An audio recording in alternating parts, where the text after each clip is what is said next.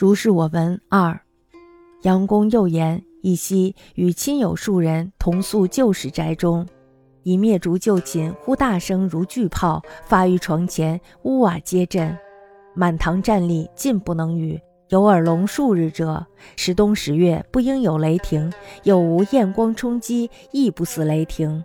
公童年高丈而韶曰：“此为古妖，非吉征也。主人亦休得攘之。”德英公亦终日历历，无一事不谨慎。是虽家有一死者，别无他故，待借据之利于。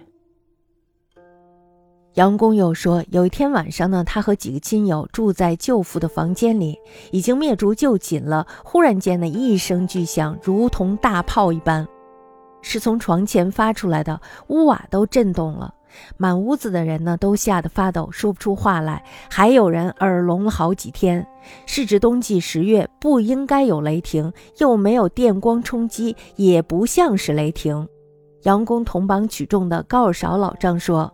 这是古妖，是不吉利的。主人呢，应该勤修德性，以求攘除。德云公呢，也终日战战兢兢，没有一事不谨慎。这一年呀，家里除了一个人上吊之外，并没有其他的变故。大概呀，这就是因为他小心戒备的缘故吧。